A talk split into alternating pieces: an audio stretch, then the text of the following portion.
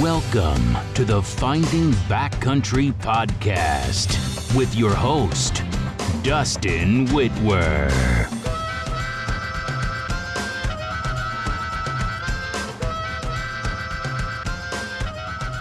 I am Dustin Whitwer, and this is the Finding Backcountry podcast. Follow along on my journey of learning from the best backcountry hunters each week as we explore valuable information I use to find success in the backcountry. Let's get to the show. Okay, and uh, is this episode, I think 17 or 18? Anyway, we'll get that squared away. But I'm here with uh, Ryan Callahan from uh, First Lite. And uh, first thing I want to say is just thanks for coming over and, and chatting.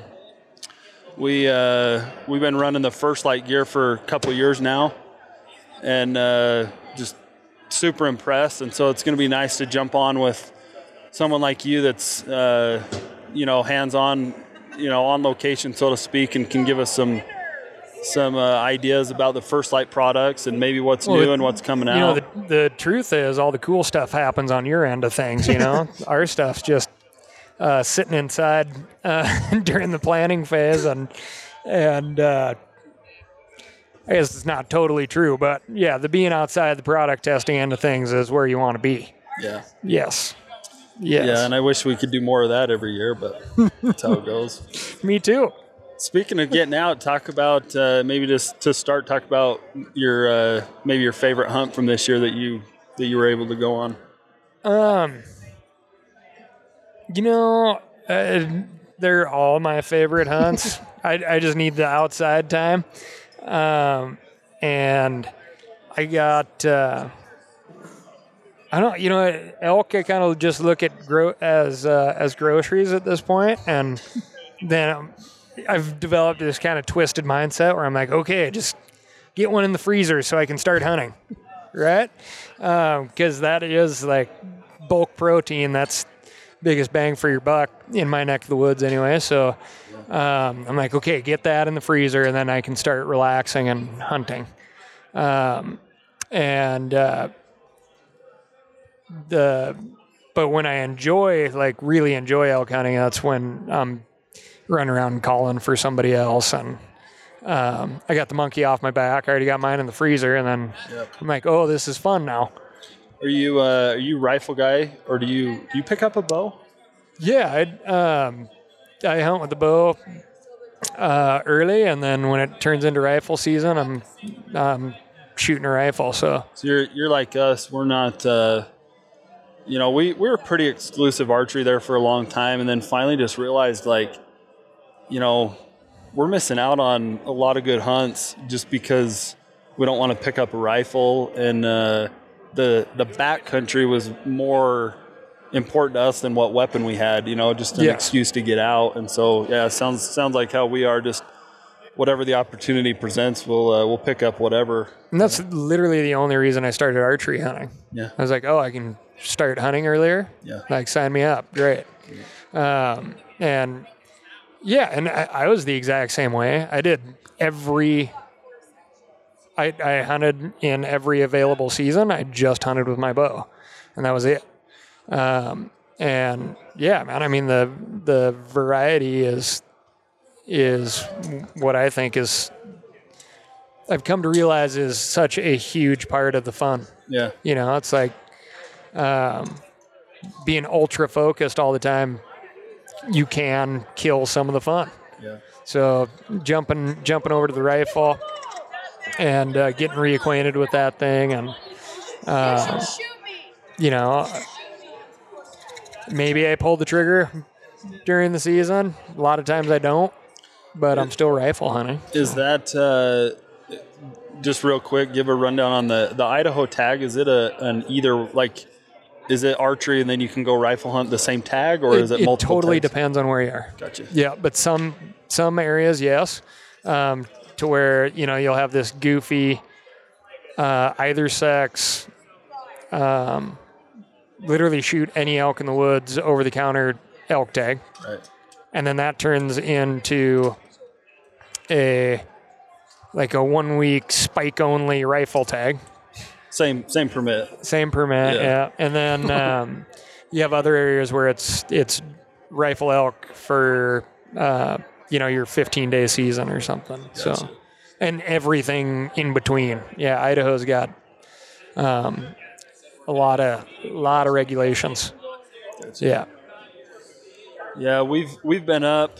Let's see, it's been um, at least two seasons now, maybe three seasons for just the the over the counter archery elk permit, and uh, you know it's it's an over the counter hunt, and you know you're I, it doesn't.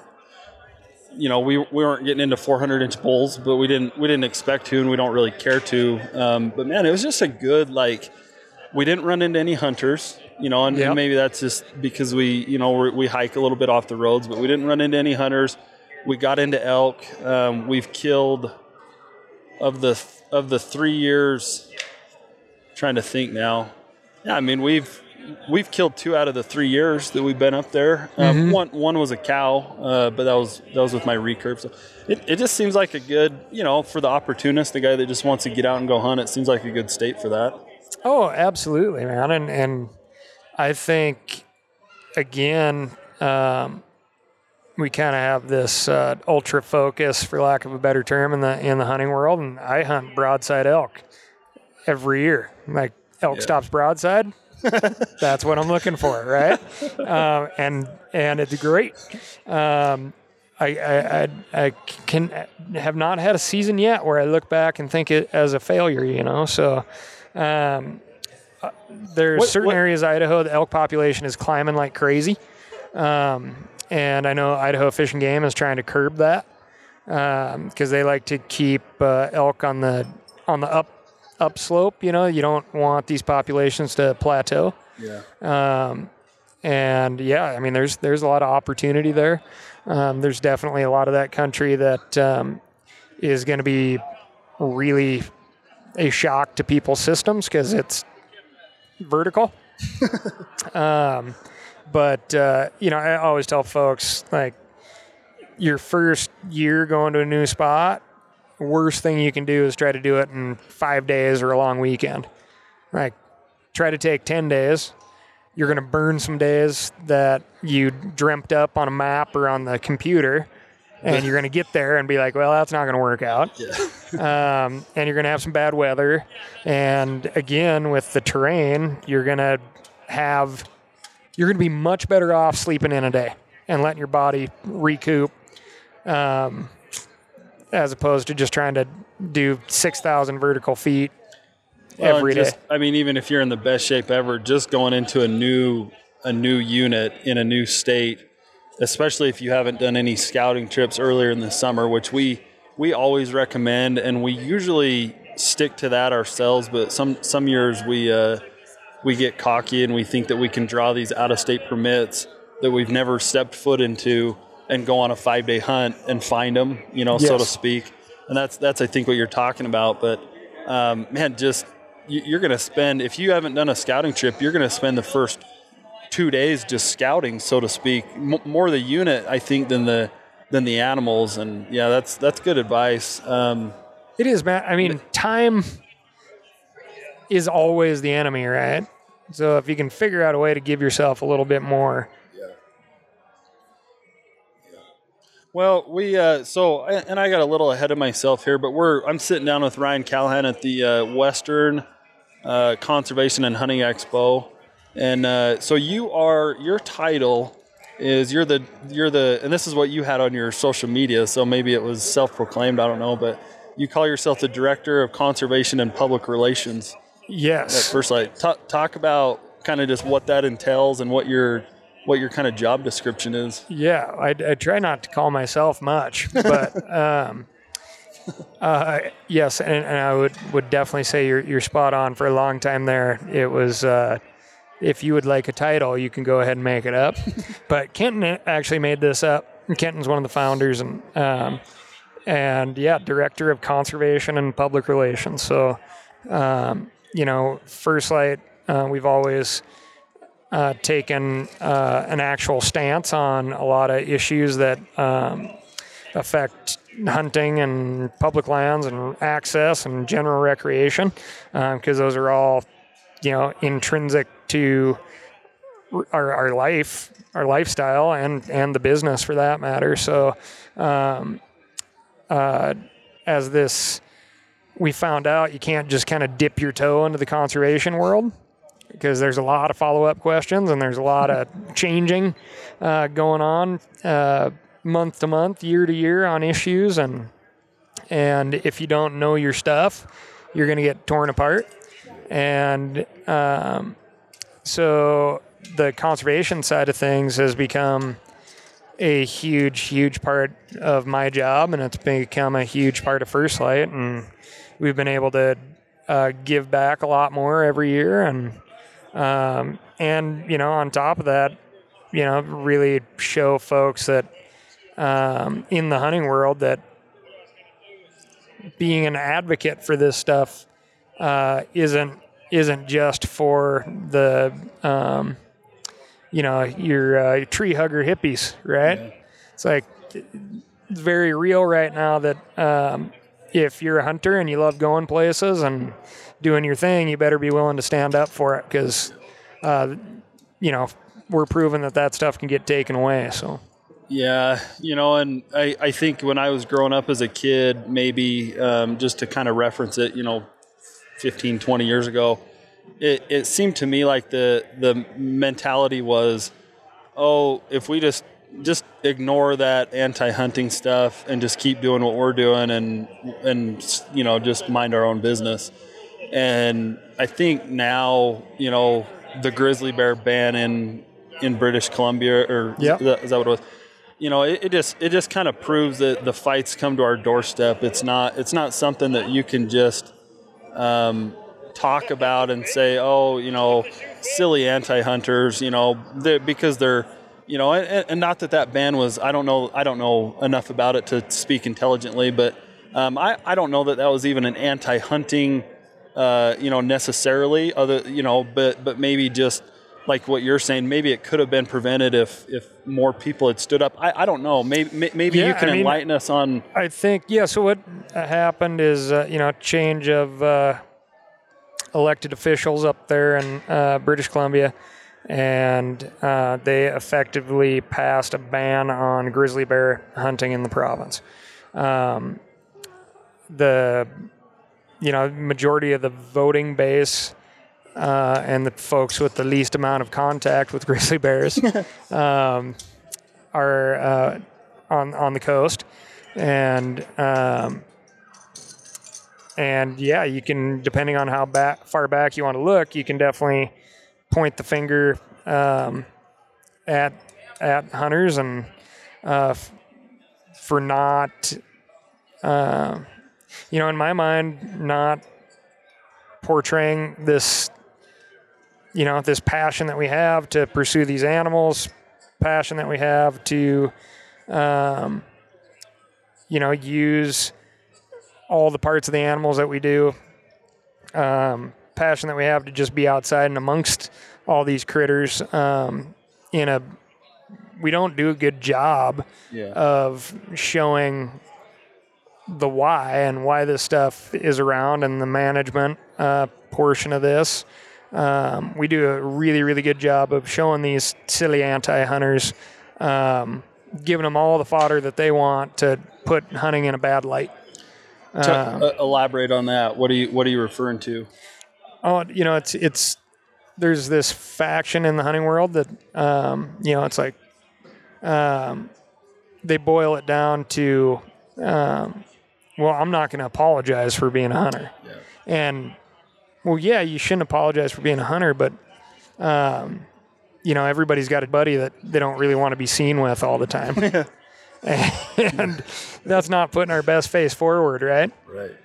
Um, and uh, and and and furthermore, the the compounding problem with that is different than you know 20 years ago. Everyone has a platform now. Yes. Every single person can get on social media, and whereas I think you know 20 years ago the only things that were being portrayed were um, you know, the maybe the top one percent of the industry or whatever that had a TV show or ran a major magazine.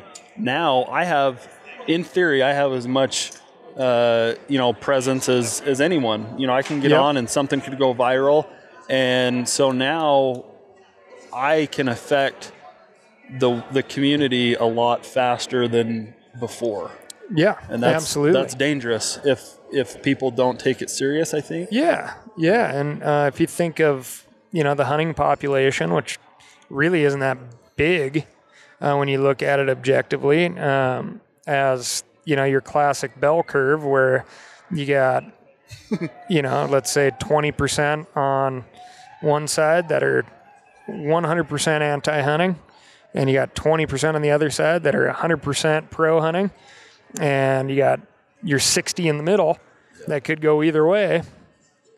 Um, those are the ones that we worry about. Um, and it's not just this whole, you know, antis versus hunters thing out there. It's like you're not going to change those folks' mind. Um, we both have zealots on both sides, but you know, the people that we want to at least be able to have a uh, articulate, well laid out example of why we enjoy hunting and why hunting is necessary in the North American model of game management, um, and not just boil it down to uh, well, screw you, this is my right. you know, that's not not how we're gonna keep this sport alive for a long time Yeah. and keep it accessible. You know. What is a, a takeaway from this conversation? What you know, we because I, I feel like us as as our little group here, the the backcountry guys, team backcountry, um, you know, we're we're a, I I think um, a good example of a lot of hunters out there. Meaning, you know, we we we say that we're conservationists and we want to help or do a part and we want to do something good, but we're not we're not really sure how, for a lack of a better way to put it. You know, what what what would be just some suggestions or some easy ways that the average guy that maybe isn't, you know, you know, my title's not I'm not the conservation guy at First Lite, and so that's not my day daytime job. But what are what are ways that the average hunter out there that wants to help and protect? What are some things that, Yeah. that how he could just start by getting involved with? Yeah, well, you know, the nuts and bolts of, you know, uh, hunter conservationist is, you know, it, it goes down to uh, Pittman Robertson, which is an excise tax on firearms and ammunition. Um, so we contribute that way if you purchase a firearm or, and you, you know, buy a couple boxes of shells every year to feed the thing. So I need to go buy a couple of those uh, First Lite Weatherby Yes, there you go. Yeah. Sorry, honey. and but you know i'm a prime example right like i'm not a gun collector like i see those as tools right? And if you look at my toolbox at home i got a couple of screwdrivers and a hammer and you know a drill and that's the same way my my arsenal for lack of a better term is laid out right? I got a couple of things that fit that niche of you know I got a dangerous game rifle for when I'm guiding uh, you know things that bite back, and then uh, I got something for that's a little more versatile for reaching out with the heavier bullet, and then I got something that's got a lighter bullet that is a hell of a lot nicer to pack around the woods when I'm not shooting anything. I'm just going for big long walks, seeing seeing the country, you know. So, um, and uh, so I am not contributing to that excise tax almost at all. You know, it's a pittance. And then the other way um, we contribute as as hunters is by our um, license and tag purchases every year, and that comes down to a big, big number. Um, and we pay for a lot that way, but the way um, these agencies are being underfunded, um, it's not really enough anymore, and that's why we're getting into um, some of these, uh, you know, the underfunding of the Land and Water Conservation Fund, which is supposed to be a huge uh, tax that comes from drilling that goes to fund wildlife and um, habitat, uh, we need to fund that thing because, you know, whether we uh, like to admit it or not, hunter numbers are dropping. Yeah. And can we reasonably expect, you know, the thousand hunters that die off every year, that the rest of the hunting population is going to buy, you know, an extra tag or an extra license in a different state? Like, is that how we're going to make up that gap? I don't, I don't think so. So we got to, you know, people need to uh, contribute. If you want to call yourself a conservationist, it's not just going out and playing the game. At this point, we got to step up and you got to uh, at least try to find a group that you've uh, researched and um, and you feel like their dollars being spent efficiently um, when you when you donate. And you gotta you gotta donate. And if you can't donate, volunteer and spend the time. And um, there's always you know I know I talk to so many people that volunteer um, for different nonprofits and they almost always come away with new hunting spots, yeah. New people to hunt with. So I know one example of that here, just because we're in the state of Utah, is uh, the dedicated hunter tag uh, program. If you're familiar with that, so you, you know, you if you're successful in drawing uh, what they call the dedicated hunter tag in Utah, um, you draw it for a specific unit, and it's a three year it's a three year program. And so, guys uh, who draw this are guaranteed two permits out of every, out of the three years. So basically, they can kill two bucks uh, in three years. So if you if you kill your first two years, you're going to sit out your third, and you know you can do the math on any given year. You've got to sit out once. But the point is, um, you're required over those three years to accumulate. I think 32 service hours now. Oh wow! Yeah, and so um, you can do that in two ways. Uh, one way is to pay for it. Mm-hmm. Um, they'll, you know, if it's coming up on your year and you haven't done it, sometimes you have no choice, and it's like, I think they charge you twenty bucks an hour um, to pay for that. But they're they encourage you, and the idea behind it is to get out for you know a Saturday or two uh, throughout the year, each you know for three year period, and donate your you know, and if if you go you know what four Saturdays. That'd be your 32 hours um, for an eight hour deal. And, and they have all sorts of projects, whether it's building a water catchment or building a fence or, uh, you know, I, I, don't know what all of them are. Some, some things you can even, you know, just donate work and time to the, the fish and game office or whatever. But it, that's just one example, I think, of what you're talking about of, um, you know, actually getting out and, and doing something and, and we we participate in that. That is one thing that we do, and that's cool. You know, do the the hours and stuff. So. Yeah, I mean, I I wasn't aware of that program, yeah. but I mean, that's a good example, right? It's it's like, and Utah has become a ridiculously hard state to get a tag in, you know. So that permit also allows you to hunt all three weapon choices. So oh, wow. if you draw that, you uh, it's kind of like being a youth hunter. You can hunt the archery the muzzleloader and the rifle seasons in that unit for three years. Wow. It's, it's, it's I think it's a hidden gem because I've talked to a few guys that aren't in the state and they're like, you're kidding me. They have that. that yeah. I had never heard of that, but um, you know, they, they charge you a little more up front for a three year permit. I think it's like a thousand bucks for a non-resident or so.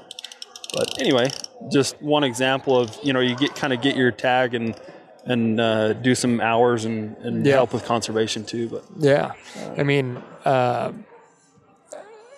you know, I'm a dude, uh, single guy, and not a whole lot of responsibility when you look look at me compared to a lot of other folks. So, um, you know, I always uh, Montana has a, a, resident come or um, Montana native come home to hunt program, right? Mm-hmm. So I was born in the state of Montana. I have um, lots of family that are still there. Um, and I think you need a direct relative uh, to be living in state to participate in the program. But I get a discounted um, deer tag, elk tag, uh, upland bird, and fishing license. And I buy that every single year, no matter what.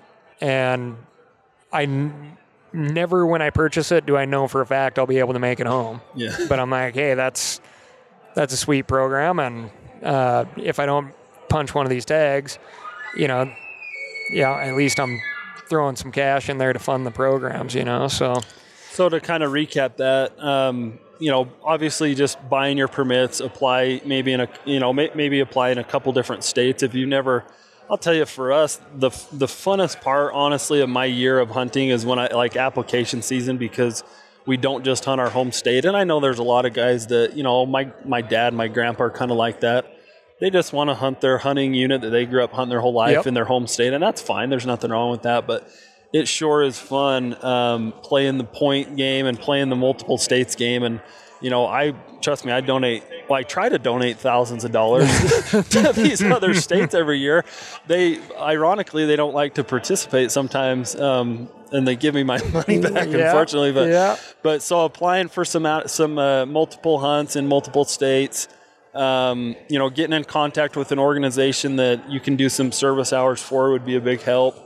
Um, are you guys a, a member of the two percent for conservation? So that that's another thing, and and maybe you can explain real quick how that works. But finding uh, supporting companies that are supporting the system, um, and you can explain kind of what that program Yeah. is and how it works. Well, yeah, I mean, you know, going back to the excise taxes like Pittman, Robertson, Dingell, Johnson, um, you know, we uh, as hunting companies are always like, yeah, well, we have this excise tax. Well, you know, clothing's not a part of that, right? First Lite's a clothing company, so we we can't morally stand behind that one.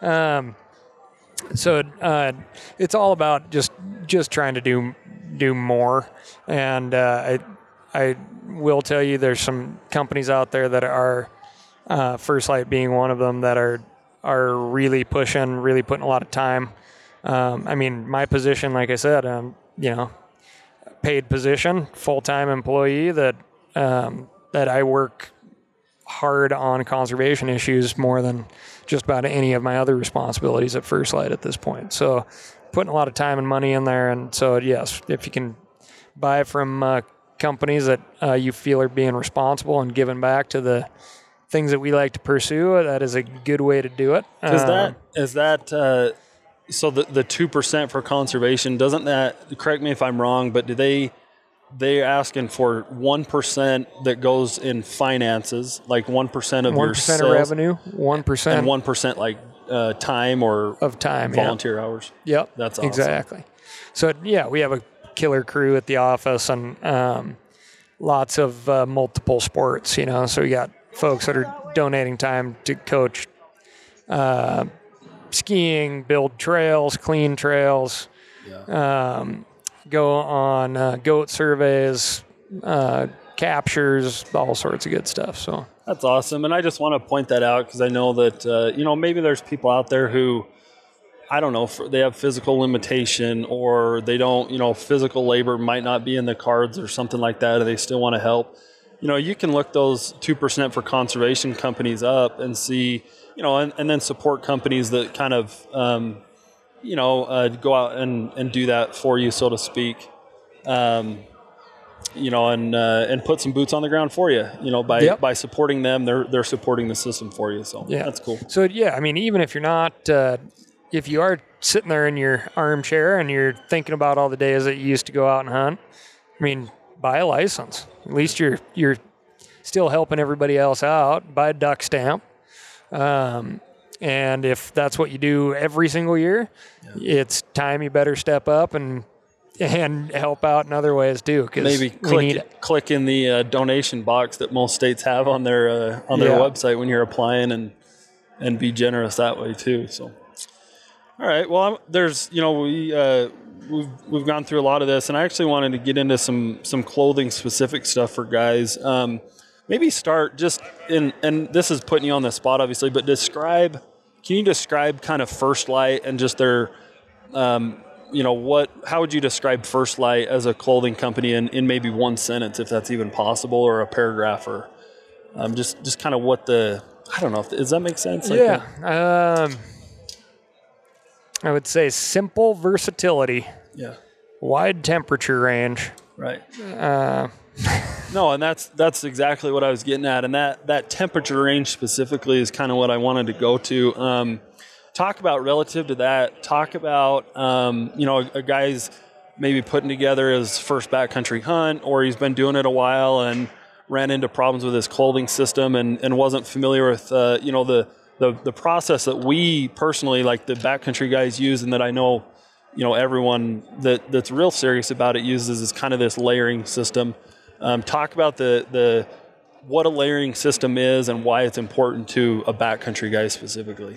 Yeah. Um, well, yeah, I, I, think the the key is uh, this word breathability that we always every company throws out. Um, you uh, your body's producing moisture around the clock. Doesn't matter if you're sedentary or on the move, right?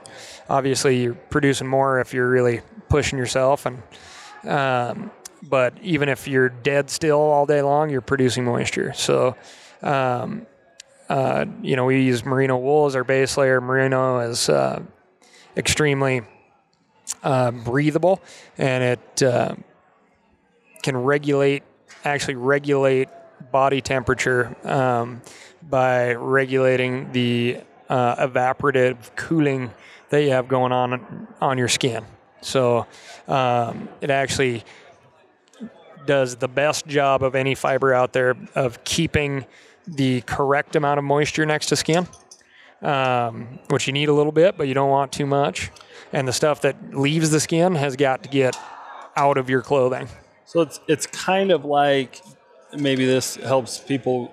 It, is it kind of like a thermostat in your house? I mean, it's it you know it, it can go up or down depending on if you need to be cooler or warmer. Because I know you know merino in cold weather is is warm, you know wool, yep. but in cool weather it can breathe. Um, I mean, is that? Yeah, goes through this thing called the glass transition, um, and basically it's when the humidity level hits a certain point, then those fibers, uh, you know, they insulate versus um, mitigate moisture. Yeah. Right. So, um, and different than different than cotton and, and maybe explain the yeah and what, you know cotton's a breathable uh, material until it gets saturated right. um, but uh, really it's it's the key to this system is is it's comfortable and it's breathable right so um, your mind doesn't spend a lot of time thinking about how boy you got to toughen up because you're miserable up here on the mountain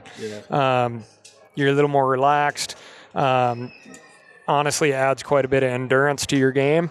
Um, a lot of things that you don't typically think about, but a lot of studies have been done. So uh, the merino moves moisture from the skin. Our synthetics can take that moisture. Um, our synthetics are all based off of merino wool, the technology that every fiber is coated in this 37.5 carbon slurry. It's an active carbon. Um, really, what it does is create a ridiculous amount of surface area. Mm-hmm. Um, and you put a put water on a huge surface, it uh, disperses and dries out really fast, fast, right? So that's really what this stuff does. Is it pulls moisture out of the merino, it disperses it amongst a ton of surface area and moves moisture. Now, is that sorry? Is that what is that included in a merino piece, or is that the the it's next layer? in our AeroWool. Okay. okay. Yeah. So the AeroWool, the thinnest stuff that we make now, yep. um, that has uh, uh, nylon that's treated with 37.5. Yep and it uh, actually at that weight outperforms pure merino because it moves that moisture uh, so efficiently. Gotcha. Um, whereas uh, pure merino, that thin, can get super saturated. And once it's super saturated, it takes a long time to, to dry out. Gotcha. So once it gets really wet, it takes a long time to dry out. And the key to this stuff is just like we've been talking about, the breathability, right? So if it's super saturated, it's not going to breathe and it's not going to be working as much for you. It'll still uh, help insulate you, but uh, you won't have that versatility that we're looking for and what we think is a true clothing system. So, um, you know, that's the cool thing about this is we started as just a merino company. I remember those days. Yeah, yep. yeah, and that's all we made was wool, right? Yep. So, um, and then we were approached by this company that was called uh, Cocona at the time um, they were a bunch of ex Gore-Tex guys, um, and their system was based off this active carbon, and it was actually from uh, burnt and crushed coconut shells. And that's how that Cocona name came out, um, and they were taking this ca- uh, this carbon um, that was active. Um, they coat it um, in this solution that keeps all those pores active, and then uh, every fiber that they produce, um, be it a nylon or a poly, uh, is coated in this solution. Um, and you know, it's it's a goofy deal. It kind of sounds like Emperor's New Clothes in a certain way, um, but it is wild to if I really sweat something up um, and I drop my pack and I'm sitting on top of the ridge and I can throw on like our Uncompahgre jacket, our um, you know by far and away like our most reviewed jacket, um, and it's a synthetic fill puffy, but that thing will suck all the moisture out of your merino. And you open that thing up and you look on the inside, and it's pulling moisture out. And uh, you'll have, if you sit there long enough, you'll have frost form on the outside of your jacket. and that brings up and so and so we're getting into the layers here you know that that uncompahgre is maybe your your second or third layer um, and that that brings up something that I talked about last year in our our gear expo or our gear seminar excuse me that I I don't think a lot of people understand. And that is um, all these characteristics of merino. Um, you know, if you're hiking and you you take off in the morning and you're sweating like crazy and it starts heating up in the day, or or even if it's not heating up, you're sweating, and you um, and you take that off, you're you're it, rather than just switching your shirt out, why not just put your puffy jacket on over it and let that merino do what it's meant to do. Does, that make sense? I mean, I, and I, I think that's what you're explaining is that by by insulating that, it it pulls that um, it it pulls that heat out of there and it dries out with the heat. Yeah, I mean, really, it, you're putting um, something that. Uh, so all your synthetics are are truly like when we made this jump all of a sudden to everybody was wearing polypro. Well, um, all that Primaloft stuff, you know, especially early when um, things were really being developed for the military, um, they were trying to mimic down and mimic merino wool. So you have a uh, hydrophobic and a hydrophilic fiber um, next to each other. One loves water, one hates water. Um, so you have this push pull thing, and that's what's going on in, in a merino and, and down. Down just has um, doesn't quite have the ability to to move like really wet water, um, like uh, like a merino can or a synthetic can. Yeah. So um, yeah, you put uh, you know the synthetic insulation piece over um, you know uh, damp or even wet merino, and it'll start pulling that moisture out. And it doesn't need to be uh, heated. And that's what's cool about the 37.5 stuff is it works uh, just like merino does, uh, to where you don't need to be producing heat. Um, I mean, extreme heat. Certain uh, materials out there, they truly function when you produce, uh, you know, um, uh, what's the right word? They they produce under pressure.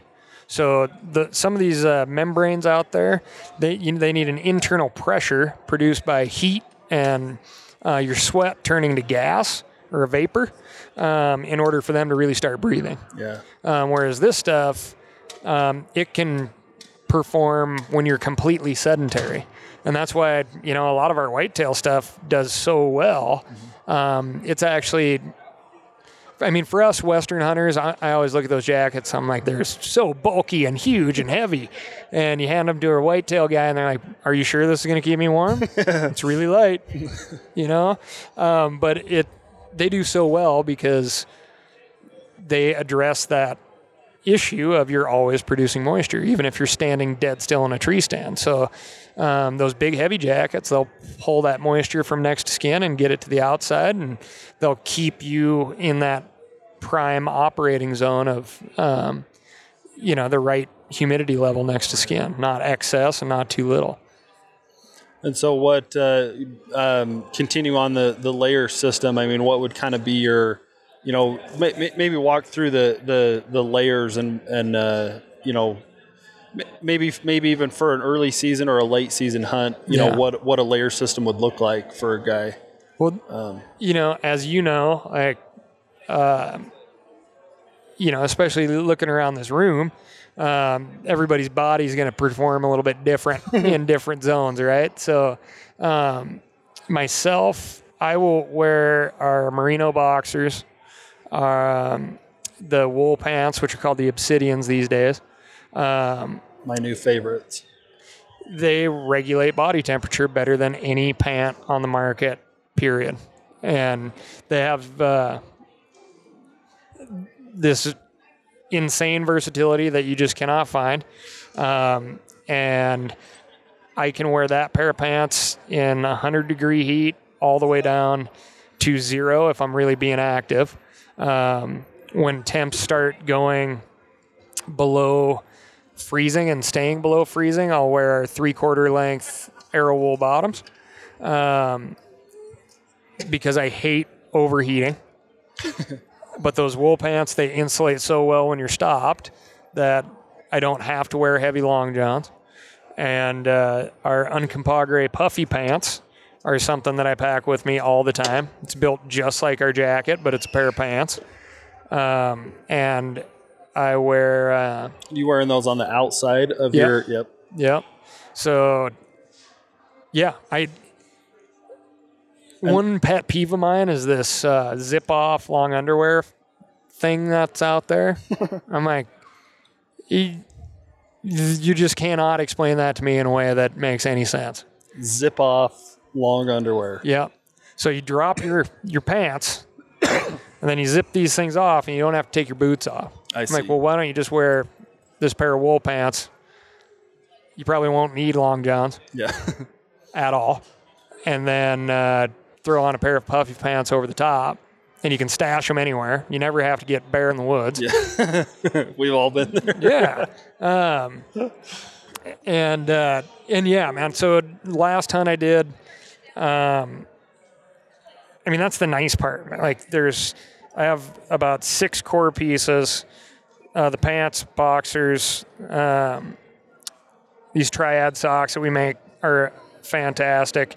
Uh, merino T-shirt, uh, neck gaiter, and uh, you know oftentimes this uh, sawtooth, the hybrid jacket, um, that are with me year round, Every hunt. every single hunt. Okay. And then uh, at the end of the season, uh, I add so mid season, I have the Uncompahgre jacket. Late season, uh, I can hunt in the sawtooth even when it's cold, cold, especially with a big pack, primarily with a big pack. And then uh, the new down jacket that we came out with comes into play. And I, I mean, I live in that thing, live in it. So I can't wait to get my hands on that. I mean, I use the Uncompahgre right now, but um, yeah. So for me, every every hunt I'm taking, and I'm so, and I'm a, I'm a cold. I'm I don't know what the right phrase is. I'm cold blooded. I hate the cold. okay. Okay, and so every single hunt on my bottoms, I'll have the long the long johns. You know, we're I'm we're we're LDS, and so we're wearing special. Yep. You, you know how that goes. Yep. And I would I And would I, I've always wondered, like, the fabrics. So they have multiple fabrics. Um, we use we use one, and I don't. I won't. It's it's not. They're not. These aren't weird secrets or anything. But um, they they make one fabric that we use. It's called a dry lux, Okay. and it's it's not merino, but it's the closest thing that Okay. they'll offer. Okay. Um, you know, because it's that's a real that's a real talking point to bring up. You know, if, if you've if you've got a religious thing or something where you've got to wear a certain type of um, garment or bottom or something like that. Um, you know the the great thing about merino is all these things that we talked about. The the unfortunate part is it. Correct me if I'm wrong. For it to really do what it's supposed to do, it needs to be next to skin. Is that right, or is that certainly changed? certainly the best way. Um, you know, I know some folks that'll still run like lightweight polypro or uh, silk next to skin. Um, but uh, yeah, I mean, for me, it's uh, that's that's the way to get the most benefit out of it. Yeah. You're not going to be uh, out of luck by any means. Yeah, and it's it, it, it, it works just fine. I mean, you know, running it how we run it, but I'll I'll run those. Um, I'll bring those those uh, merino uh, long john bottoms, and and those usually don't go on. Um, I actually just sleep in those most of the time Yep. at night. I hate my skin touching, you know, Yeah, the sleeping the bag, sleeping bag, and you get sweating in there, and it's just weird. Um, you know, having your legs touching each other for some reason, but. Um, so I sleep in those, and then uh, they'll be there if you know the weather turns for some reason. Um, and then and then I'll wear the obsidian pants, like you said, clear in. We wore I wore them this year. I wore them on every hunt. Um, we had a late November a November season hunt, but it was down in New Mexico, so it wasn't that cold. But regardless, with those, if, if it was really cold, I could keep those uh, those long johns on and the and the obsidian pants, and just about um, handle. It, it would have to be pushing zero degrees, I think, where I'm just glassing for hours, um, not moving, to even need anything more than that. Um, but then on the top, I'll have an aerolite uh, uh, base layer, and then I'll have um, one of the mid layers, and I, I can't remember the names all the time. Yeah. Um, but the little thicker mid layer that's like a, a pullover with the hoodie. Yeah, Chama hoodie. Yep, Chama hoodie. Yep. And that uh, that hoodie is And that man, thing's a staple. that yeah. is a staple. That goes on every hunt. And then I'll still because there's it's so light and the warmth is so. Um, I'll still pack the poofy jacket. And then even on ear- like we when we go into Nevada early August, I still pack um, my the guide jacket. Uh, You know the the soft shell uh, jacket. Just and and with that right there, there's I mean there's literally nothing in August or September that's been thrown at me that I can't handle. oh yeah. Um, And it is, you know, I'm always experimenting with this stuff, and there's always a learning curve, and um, it's it's you know, a lot of times, um, you know, I'll just be like mentally cold the first first day or first night, and then from there on out, it's like I still have pieces in my pack that I'm not using, which I do really dislike having extra stuff, you know. Um, but uh, you know, being it uh, the kit, you know, the reason there's a lot of clothing companies out there, is, and we make some pieces that, in my mind, can overlap a little bit, um, is because everybody runs a little bit different, you know. So um, you got to figure out what what really works for you and what clicks, and you got to be able to get yourself outside your comfort zone to. Uh, Geez, that is a big. Somebody Yeah. needs to report to a booth. Sorry. Uh, but yeah, you gotta you gotta figure out what's gonna work best for you, and and you got to be willing to kind of be like, all right, I'm gonna leave this, and for better or worse, this is what I got, and that's what pretty much every time I do that um, with our gear, it's you know I'm always nervous because we're creatures of habit, especially when you're working on these backcountry kits, and you're like, I know this works.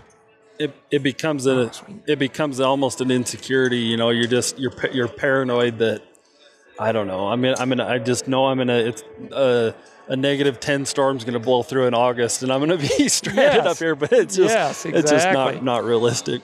Exactly. So, um, yeah, man, it, it like this year we had 30 some new styles out, um, and dinking around and uh, giving everything its due diligence and trying everything out. And, um, I mean, it's a pretty good sized duffel bag of stuff. And by my last big game hunt in November, um, you know, I had whittled all that down to six pieces Yeah. you know so um, and that's that's what i like What do you think is maybe the the biggest or the most common mistake that backcountry hunting guys make relative to their clothing systems?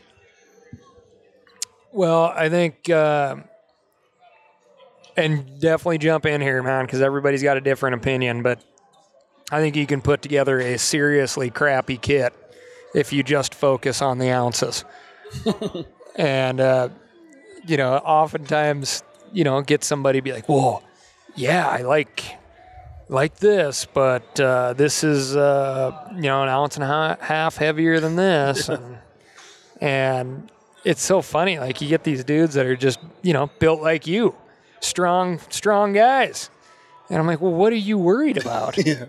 Like, I don't think you're gonna feel that uh, half a toothbrush versus your full length toothbrush. I used to do that. Yeah, I know. used to- So I used to cut my handle off my toothbrush, and finally, I just, a, I realized, and this might be gross, but half of the nights I didn't brush my teeth anyway, and the other half it was just a more of a pain than anything because I was working with half a toothbrush. It was Yeah. just so stupid. Yeah. and it didn't matter. But um, so yeah, I, I think I, there's no substitute for being on the mountain, right? No substitute for days in the field. If you want to get serious about this stuff, you got to get some stuff and try it out in the field. and uh, you know, even speaking from personal experience and developing products at First Lite, there comes a point where the more you look at something on the computer and the more you talk about it, the worse off you're going to be. You got to get outside versus staying inside and, and over analyzing. Just do it. Yeah, and my my opinion, if I had to say, I would say that, uh, and it's along those same lines, but um, from what I've seen and from what I experienced myself getting into this world, is uh, guys pack their insecurities. I mean, I and relative to clothing, I was the guy when I first started that was packing a pair of underwear for every single day that I was going to be in there. I Yep. just was, and I was just like, well you know, whatever, that's gross, or, you know, it's not that much heavier. I was packing, you know, more pounds of clothes than almost anything, you know, collectively. And, and, and for, you know, on the, on the flip side of that, um, if there's something, you know, if you're like me where you're, a, you're cold blooded and you think, man, you know, it's an early hunt, but, and maybe I could get away with not bringing the guide jacket and just wear the poofy or whatever, but you want that, there's probably something else in your pack that would offset the weight of that that you that's also an insecurity that you don't need. Um, you know i don't know. I used to well i used to pack a whole set of allen wrenches for my bow hunts which i need an allen wrench but i only needed one or two Yeah. size you know and I, and I could have pulled those off or went and bought the individual ones. Instead i literally was packing the whole you know that thing probably weighs half a pound you know that whole allen wrench set. Just just being lazy or whatever thinking i'll just throw that in because i need an allen wrench set. Um, just something like that that if if you're worried about the weight of a certain product of clothing that you know you actually need maybe there's probably something else in your pack that is either an insecurity or unnecessary that weighs as much and you can you could offset that and and you don't need a full blown leatherman system Yeah. you know maybe you just need your pocket knife and a and a little tiny screwdriver or something you know i, I don't know Yeah. what it is in everyone's pack who knows but well, like uh, grizzly mitts that we make are a prime example. That's a heavy, heavy mitt to be packing in the backcountry, right? Um, it's got a shell, it's got a liner, um, full leather palm, um, thick leather palm. Um, I mean, that's that that's a substantial mitt, but it's indestructible.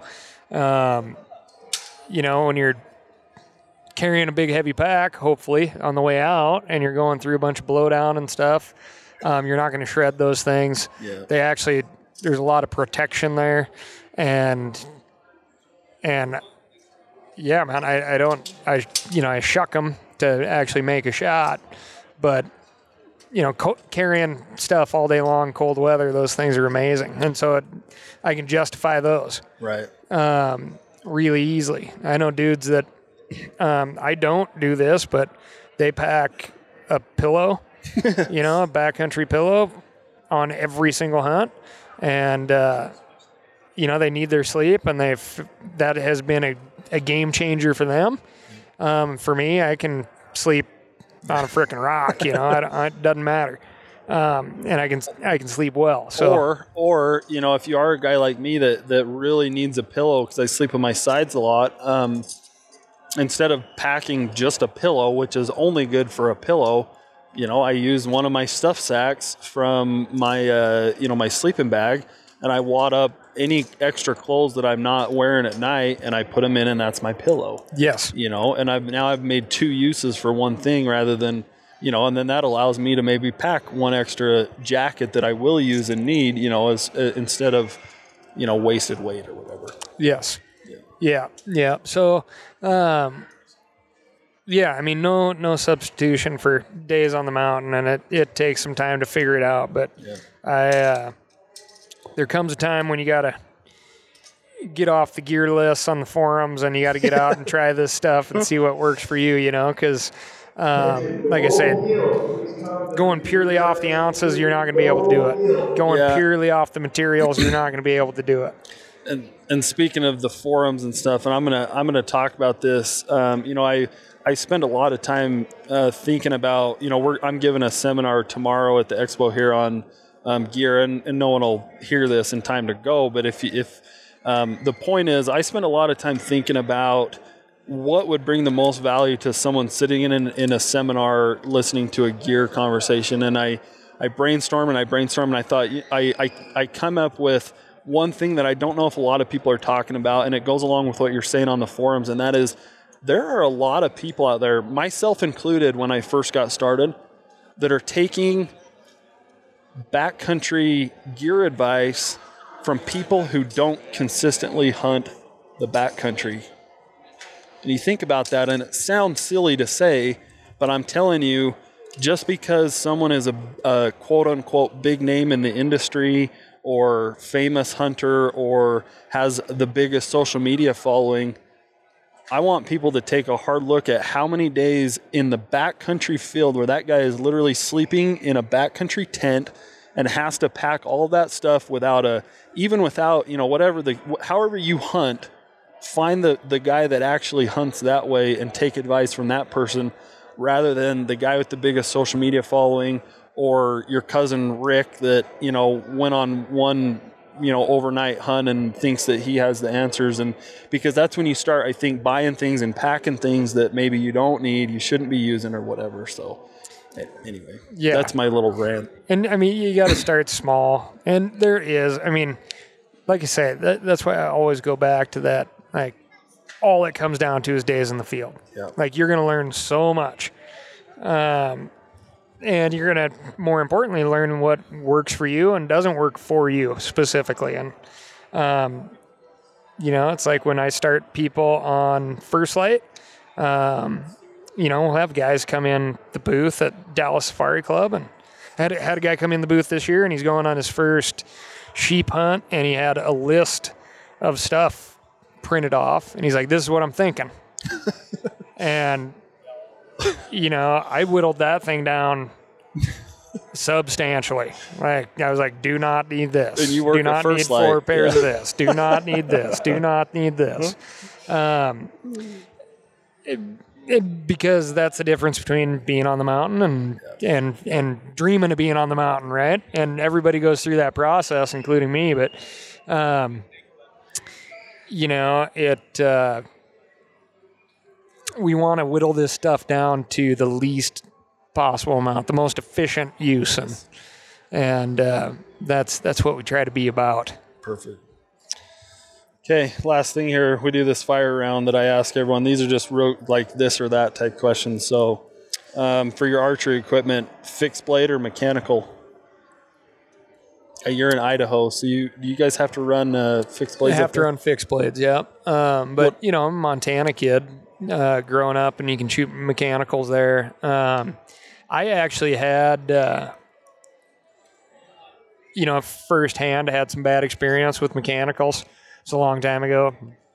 Everything, everything always improves, but um, I uh, switched over to uh, single blade, uh, single bevel Yep. and absolutely love them and have had just unbelievable success and um, shooting them out of a real fast bow and now I shoot shoot them out of a real slow bow and, and success on both sides so Antelope, deer, or elk? if you had to choose one. mm, I mean all have their excellent attributes right I I love uh, it's kind of biased right because I talked about like having the elk in the freezer and that's step one every year I thought that like- would be no brainer. I thought that would be your. You, Oh, but I love deer. Love love hunting deer. Um, but it's different because I stuff an elk in the freezer, and then I never have to shoot one if I don't need to. so I end up, you know, f- falling around deer and trying to find the biggest buck I can, and and uh, half the time I walk away from the thing because the season's not over yet, and I want to go check someplace else out. So Not ready to end yeah, yeah, love deer season. Uh, what's your favorite backcountry rifle caliber? Um, the if if I had one, it'd be the 300 Win Mag. That's, I mean, that's I have so much confidence in that round, and um, I, and we can go on and on about that. But I uh, actually have been packing around a uh, 280 Ackley improved um, uh, the last couple of years uh, for these uh, deer hunts.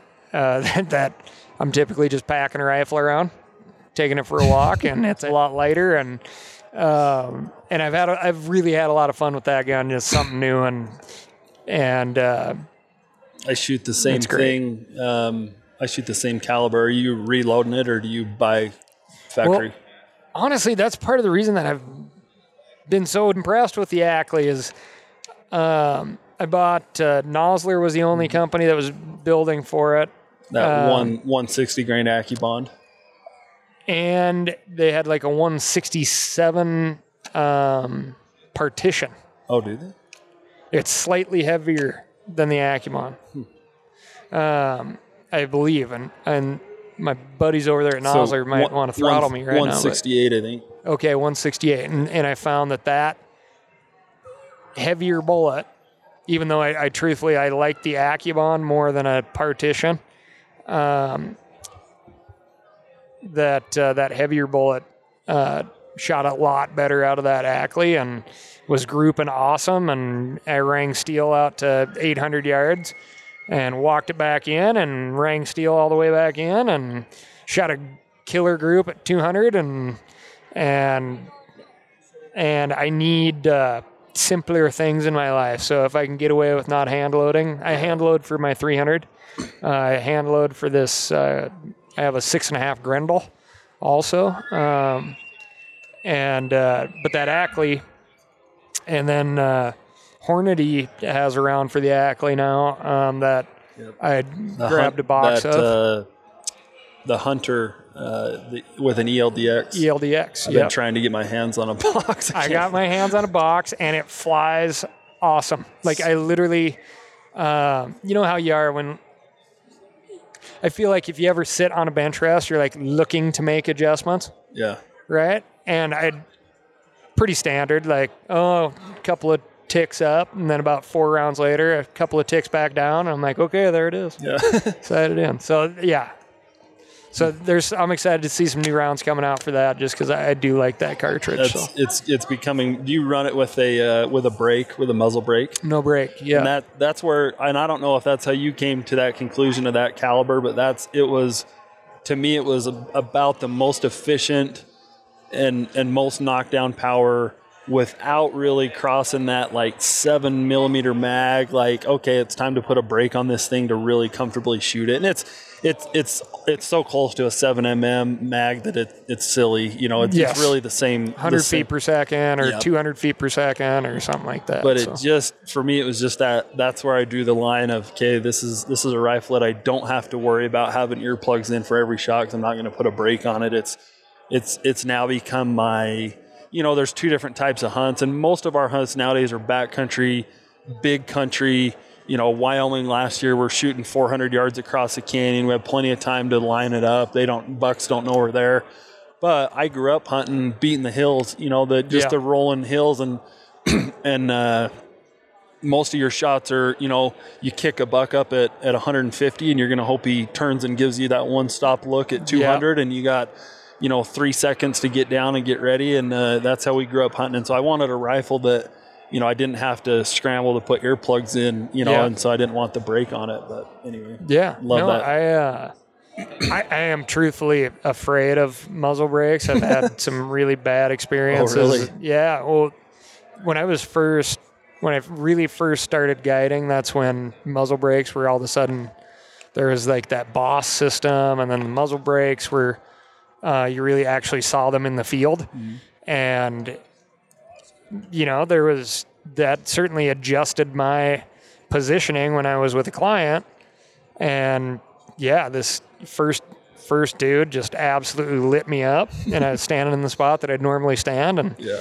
and uh, man, I have yeah, my my hearing is terrible these days, but I had a couple of experiences like that, learning experiences, and man, now I look at those things and just shake. So Yeah. yeah, but uh, I also had, you know, I never saw, and we've talked about this extensively, but um, especially with the 280 Ackley, is it's so close to a 7mm mag, but to this day I will not own a 7mm mag because I I just saw a lot of uh, poor performance in the field way back when, and I think and that was when the 7mm mag was just coming on, and I think uh, looking back, uh, I'm a little older and wiser, that the the actual hunting rounds were not uh, were not good. Uh, you know, they're paper punching rounds, not animal punching rounds, and uh, yeah, and so I, I just can't go back. Can't can't find a seven MMA. Mentally, it's just Yeah, it's just not not going to happen. makes sense. But that 280, I have a 280 Remington and a 280 Ackley improved. So same same caliber bullet. Uh, Yep. Same caliber. Uh, what's your? This might be a tough question for you, but what's your dream hunt? Maybe you've already been on it. Oh, just give me give me a solid two weeks on the mountain. You can pick the animal. I don't. Hey, we're going squirrel hunting. Just give me the time. give me the time. No cell phone. That sounds great. That's an awesome answer. Um, yeah, man. I mean, I, I'm kind of a goofy guy when it comes to that. Like, I love, like you, chasing mule deer around is just so freaking cool, and and I love the country that they're in, and and uh, you know, just trying to figure those things out, and that's a lifetime pursuit. Um, and you know, but if they came in a much smaller size, I'd probably enjoy that too. So, Yeah. yeah. Helping your buddies kill big mule there too. I watched your. Uh, was that you and uh, Renella that Oh yeah. went back in Idaho this year? and he yeah. he killed a. You got a nice buck too, and he killed a bomber. Yeah. Yeah, that was Oh, yeah. that was I, I was that was a fun. Uh, Yeah. You haven't watched What that about one? you? Dream hunt? Oh man, nobody asked me that yet. Seventeen episodes. You're the first one that's asked me, and I don't have an answer. No, my I mean my immediate kind of like a realistic dream hunt, so to speak, is uh, I've got I've been building points for eight or nine years for goats here in Utah.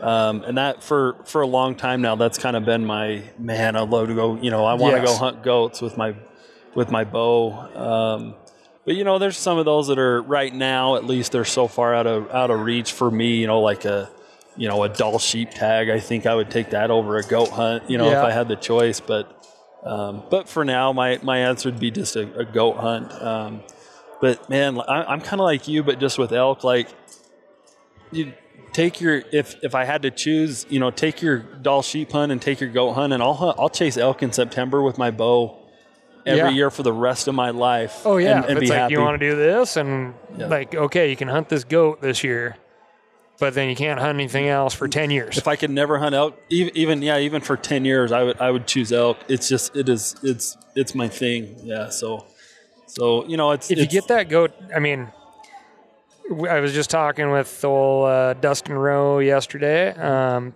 well-known guide, and uh, sheep guru. yeah, but we were talking goats, man, and and he's like, yeah, those things had more impressive headgear, everybody, everybody would be hunting those instead of sheep. Yeah, Um, and I jump on anytime my buddies draw a goat tag.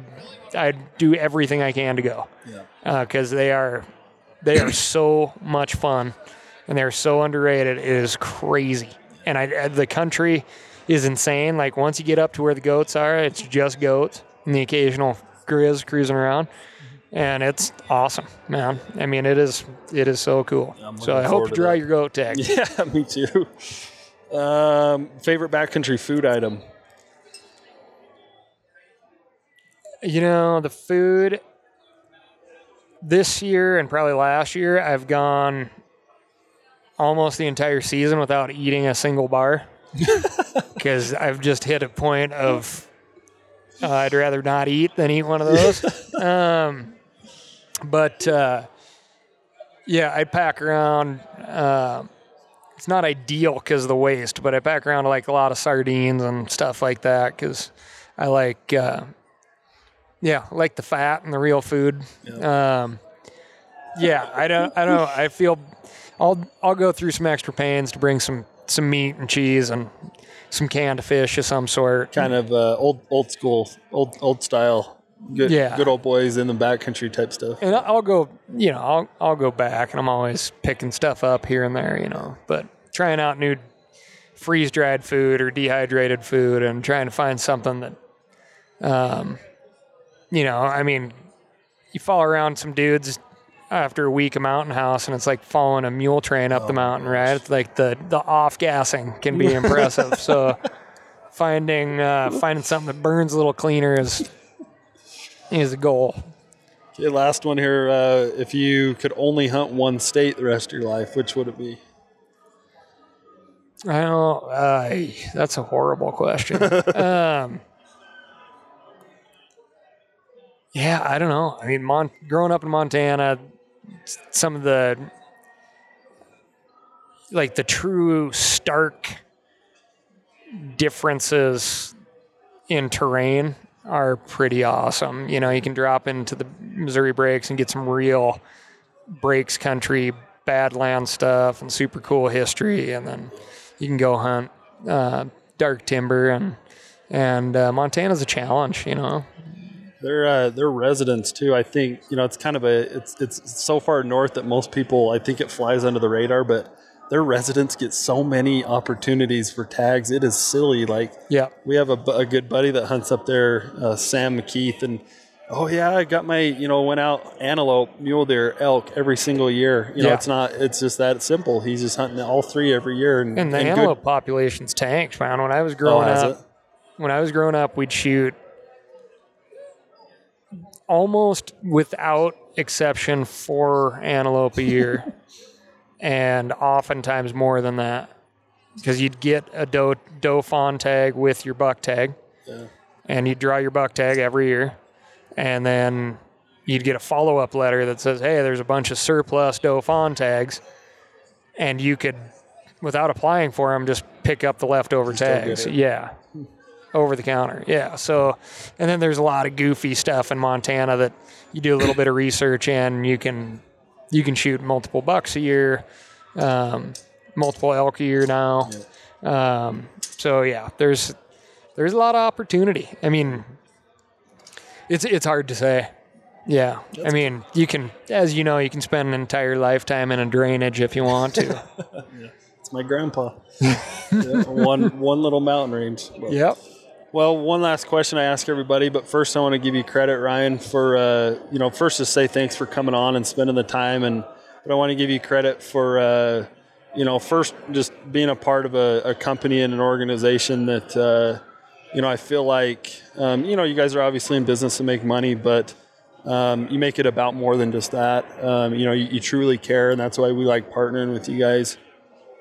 Um, give you credit for you know, being one of the guys in the industry that uh, is just themselves, and and people, you know, I, I, there's no definition of who is and who isn't or anything like that, but you you can just tell that you're one of those guys that, uh, you know, you. Uh, you, are not trying to be anything. You're not trying to be anyone other than yourself, and, and people realize that. And uh, and so thanks thanks for that being an example of that in the industry. So, and then I uh, appreciate it, man. Appreciate yeah. what you guys do, and uh, you know, I think the First Lite deal is just it's uh, it's unique, and I'm sure a lot of companies started out that way, but it's uh, you know everybody is the end consumer, right? Like everybody in the office has skin in the game. Yeah. It's like the only places we have to hunt are on public lands, and uh, that's where we're out pushing ourselves for a variety of different aspects and sports, and and uh, you know I think